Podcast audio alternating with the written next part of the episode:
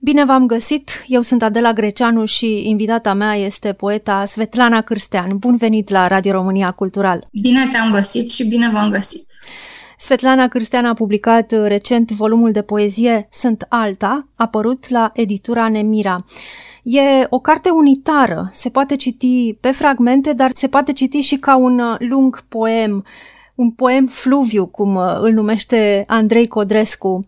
Ceea ce îi dă coerență și unitate mi s-a părut că sunt mai multe lucruri. Vocea, preocuparea pentru identitate, pentru cine suntem în raport cu ceilalți, în raport cu noi înșine, în raport cu ceea ce ne imaginăm că proiectează ceilalți despre noi și câteva accente care de asemenea mi s-a părut că dau unitate și coerență cărții, câteva repere care revin aproape obsesiv, frumusețea, ideea de efect, ideea de pericol, de a fi în pericol, ideea de inamic, ideea de țară. E o carte construită strâns cumva în jurul acestor teme mari. Cum ai lucrat-o de fapt? Am început-o acum patru ani, în primul rând, deși cred că o să tot spun că am început-o acum patru ani și la un moment dat o să fie cinci, că timpul trece. Am început-o în um, vara lui 2016. De fapt, am, am început să scriu la poemele din această carte. Veneam după Toado. În 2016 a apărut Toado, în aprilie în uh, Suedia și apoi uh, în toamnă, în noiembrie a apărut și în uh, România.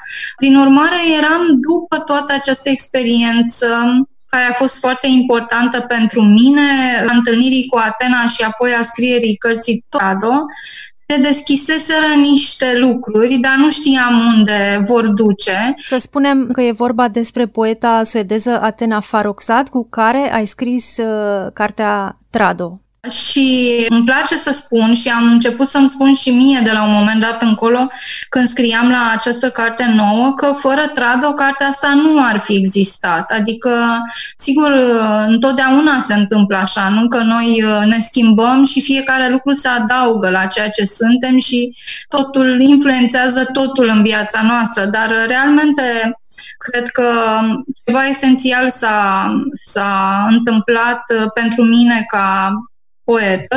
În momentul în care am uh, început să am acest contact cu, și cu poezia suedeză și cu alte spații, cu un anumit tip de alteritate. Spuneam la un moment dat la o lansare că eram mai degrabă francofonă și uh, mergeam uh, spre zonele astea safe, adică îmi plăcea să am de-a face cu oameni care vorbesc franceza, încercam întotdeauna ca jurnalist să găsesc oameni care vorbeau franceza, să-i oblig să vorbească și puținul ăla de franceză pe care îl știau și la un moment dat uh, podurile astea pe care eu mi le construiam de siguranță au sărit cumva în aer.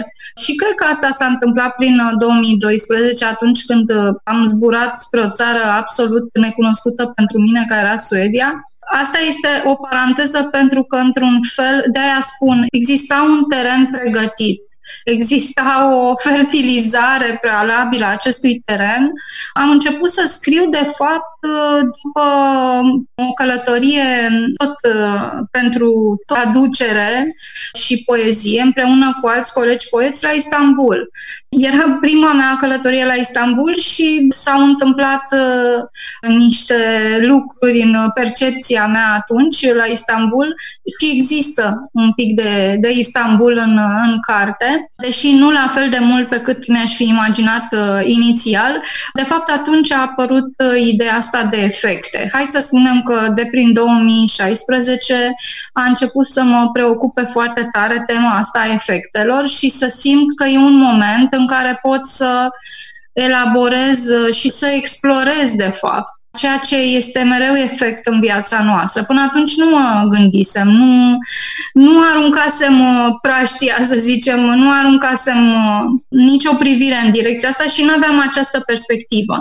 Am început atunci, după care, la ceva timp, uh, am scris prima parte a poemului uh, sunt în pericol și atunci uh, am dezvoltat și uh, toată perspectiva asta a inamicului, deci pentru că tu le-ai enumerat, la povestea efectelor s-a adăugat inamicul și da războiul, călătorisem și la Tel Aviv între timp și priveam cu ochii mari și cu foarte mare curiozitate felul în care diverse alterități, după care eu tângeam foarte tare să cunosc lucruri cât mai diferite, existau, felul în care viețuiau uh, alte tipuri de, de alteritate. Mi-aduc aminte că mergând de fapt și la Istanbul și la Tel Aviv, aveam senzația pentru că spuneam, vorbeam despre franceză înainte, că este o mare binecuvântare și o experiență cu totul aparte să ajungi în locuri în care nu înțelegi limba absolut deloc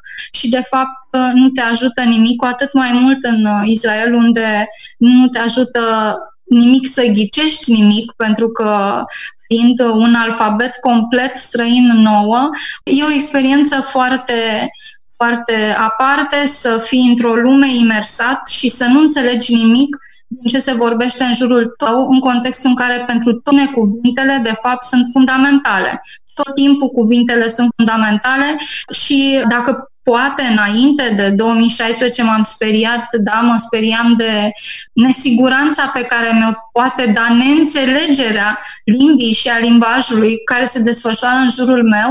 După 2016 am început să cultiv. Uh, culmea este că din 2013 nici n-am mai ajuns măcar în Franța.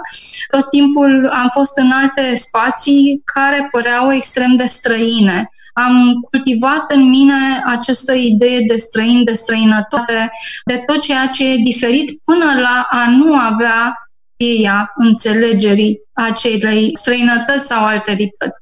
Și, da, sigur, am scris, am scris, am subordonat, practic, tot de patru ani, toată gândirea mea, toată viața mea, urechea mea, dacă pot să spun uh, în felul ăsta, acestor lucruri pe care le exploram, acestor teme, sigur frumusețea că întotdeauna a fost pe acolo, de asemenea percepția, perceperea, presupunerile, imaginea și, evident, virtualitatea. Felul în care, într-un context uh, extrem de virtualizat, presupunerile noastre despre celălalt și ale celuilalt despre noi se mulțesc într-o serie de oglinzi cărora nu le putem ști de fapt uh, capătul.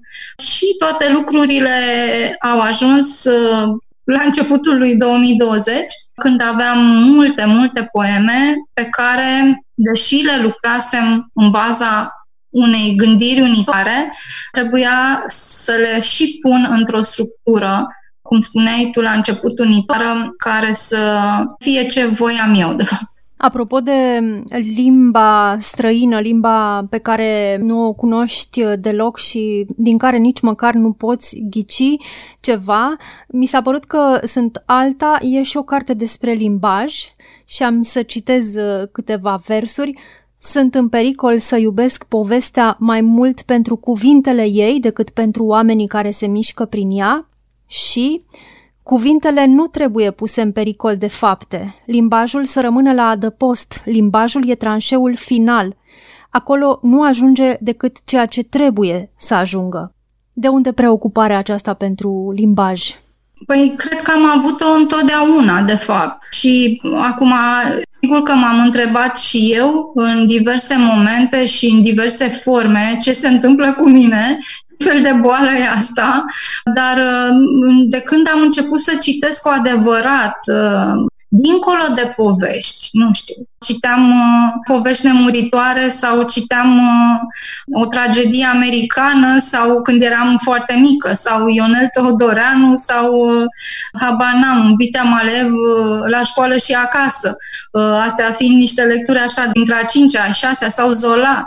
Dincolo de povești, a existat de la început uh, o prezență, dacă vrei, care mi s-a impus.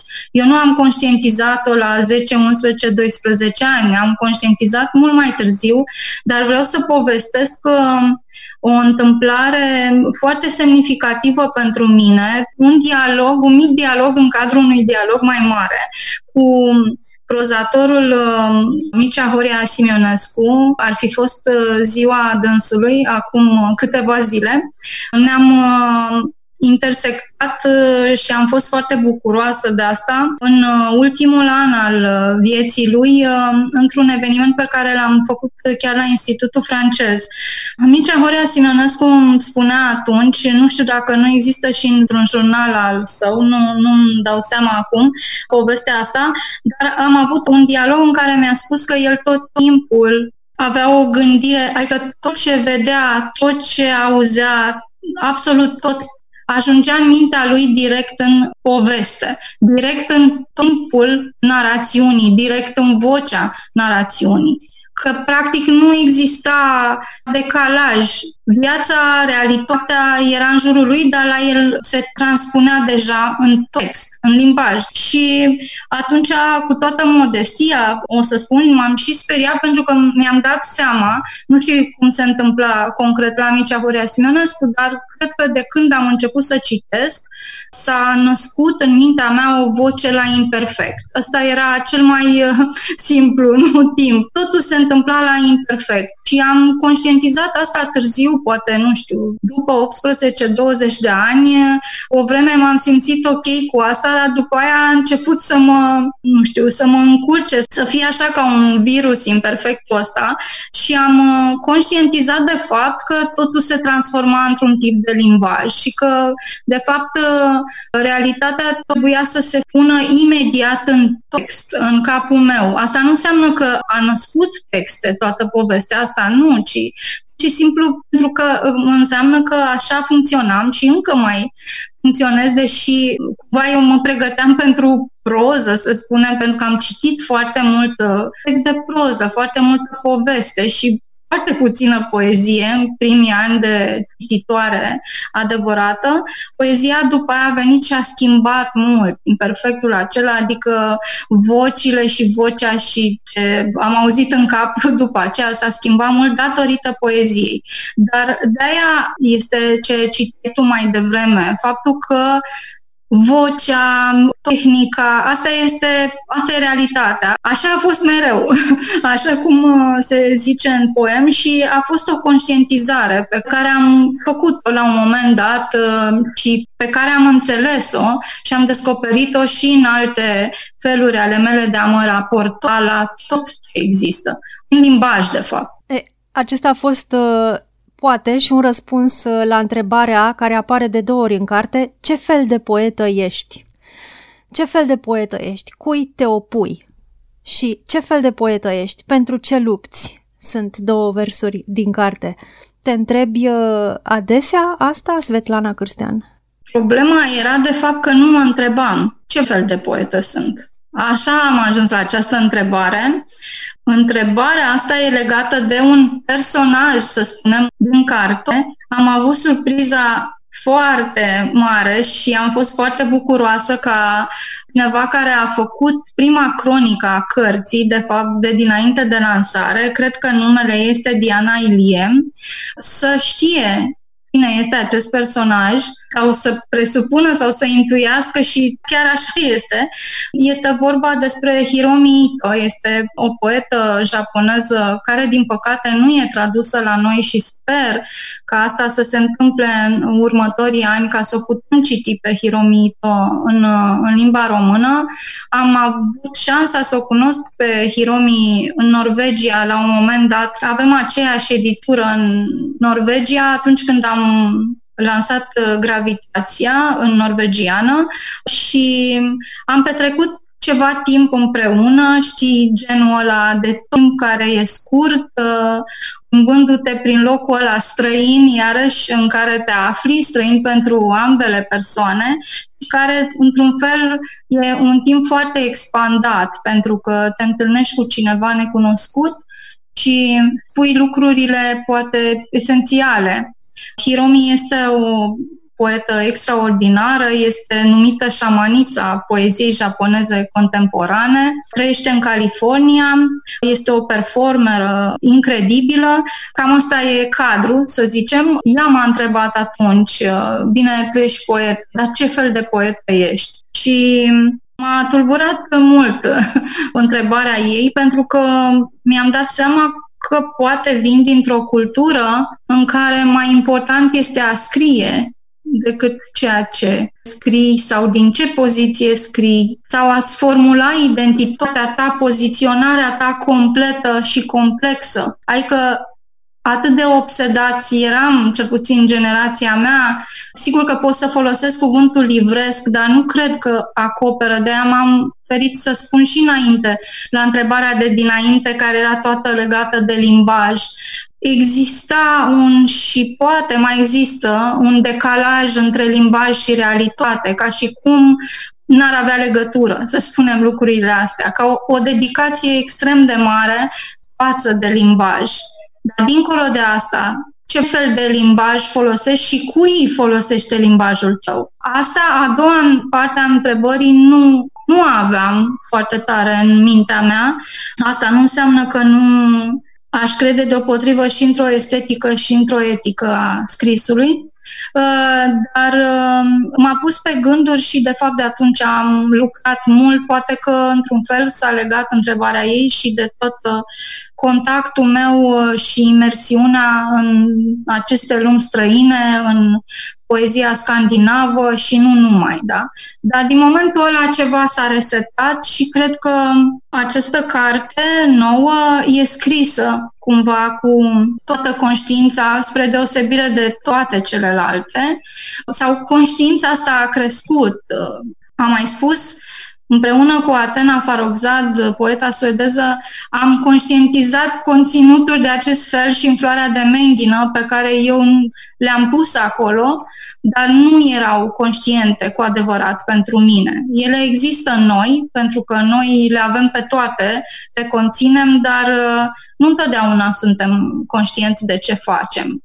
Să spun uh, cuvântul tare, politic. E o dimensiune politică aici, prin chestionarea unor uh, teme precum uh, țara, inamicul, războiul, noțiuni foarte tari.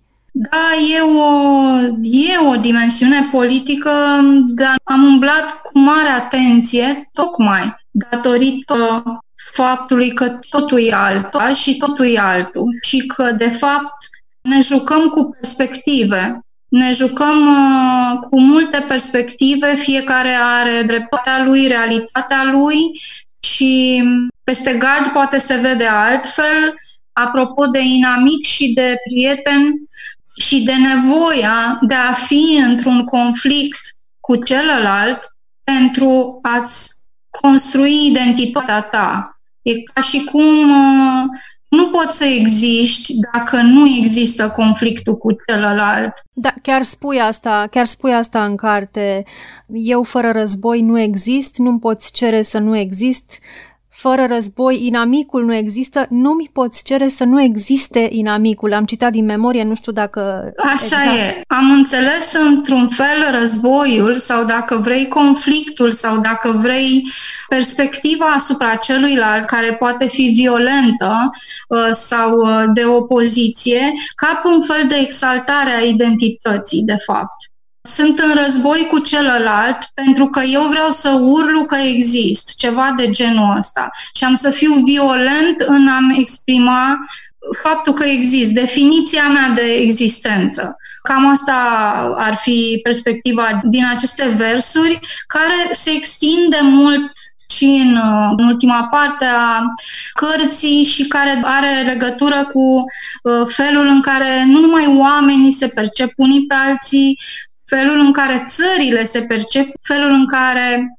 poți fi străin și acceptat sau neacceptat într-o țară, valorile țărilor sunt uh, diferite și așa mai departe. Am remarcat uh, și un ton aforistic în uh, unele poeme. Sunt chiar câteva poeme scurte numite reguli, Chiar și în uh, versurile pe care am încercat să le citesc din memorie este un ton aforistic. Uh, de unde vine acest accent? Nu mi-am propus să fac, uh, să am vocea aforistică sau înțeleaptă, cu atât mai mult cu cât acele reguli sunt reguli care mă privesc uh, numai pe mine, să zicem, numai pe mine cea care vorbește sau cel care vorbește în text, nu e o înțelepciune de livrat uh, oamenilor, să spunem. Ele au fost uh, acele reguli aproape un joc, dacă vrei. M-am gândit mult la ele, erau mai multe, m-am gândit mult dacă le voi uh, păstra. Cred că um, Există și în gravitație uneori uh, acest ton, asemenea formulări.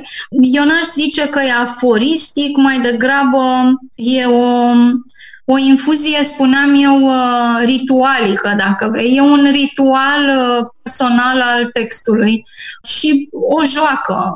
Svetlana Cristian, de câțiva ani buni ești și editoare de poezie, în prezent coordonezi colecția Vorpal de la Nemira. Cum e să fii poetă și să citești foarte multe manuscrise de poezie? Ah, asta e o întrebare grea. E o întrebare grea pentru că, sigur, poate oricine care face ambele lucruri ar putea să vorbească și să aibă mărturia lui și să spună ceva asemănător.